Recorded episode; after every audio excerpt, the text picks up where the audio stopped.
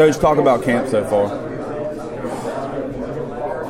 Talk about camp so far. On Saturday scrimmage, wrapped it up today was good. I think the kids had a hell of a camp. I really do. Like as we went through this, and the great thing about East Carolina and Mike Houston, we go after it like every day. There, there's no walkthrough days. You, you walk through on that gate, you be ready to go.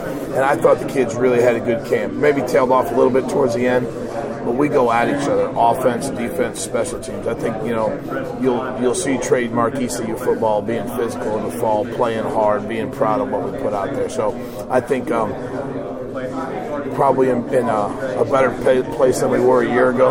You know, I think the kids are physical. The kids know what they're doing. They're confident uh, in the schemes and what's going on. The conversations and the checks and adjustments could be at the next level this year. Another year under Blake, so it's been really good so far. This is your second year, so how? Second year. Second year coming in, you came in, you know, took over special teams. How was that? Well, I, I think transition this year. Well, as we go, we divvy them up. I, I help organize it and all that good stuff, but the staff does a great job. Coach Ellis, Coach Weaver, Coach Foster, Coach Houston, heavy-handed in the special teams. But as we see, Owen's a year older, okay, and he's his leg's stronger than it's ever been. Our kids that cover and block on those units, there's more to choose from, and they're better players, and they're older, and they had experience. So I, I, we really expect a big jump. We expect a huge jump in that area. We put a huge amount of time on it, and our kids get it. The learning is at another level. The meeting, the film work, everything is a little bit better this year. So the expectation's a little higher. We talked to Coach Houston about the competitiveness, competitiveness of this team and, and in camp. How important is that when you're going into camp? These guys are going head to head to get you ready for that opening game against NC State. Well, I tell you what, it's, it's awesome. Just roll the ball out, and they're going to go. You know, done this long enough now. Sometimes you got to poke some kids along. Not here. If you're not going, you're going to stick out here, and you won't last. You will not last in East Carolina if you're not going full speed.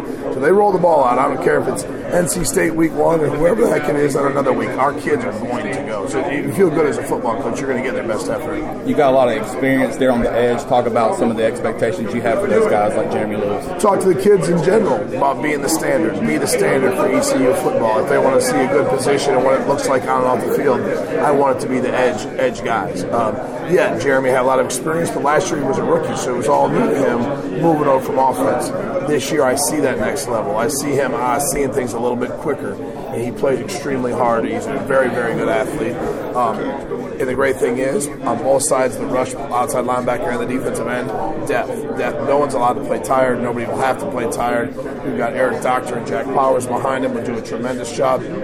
Tough, tough kids, always be they're supposed to be. And then the end position, I think I'm in a position, blessed as a coach, I have more quality players that can play at an all conference level than I do playing time to hand out. So Manny and Chad are really fighting every single down, making each other better players.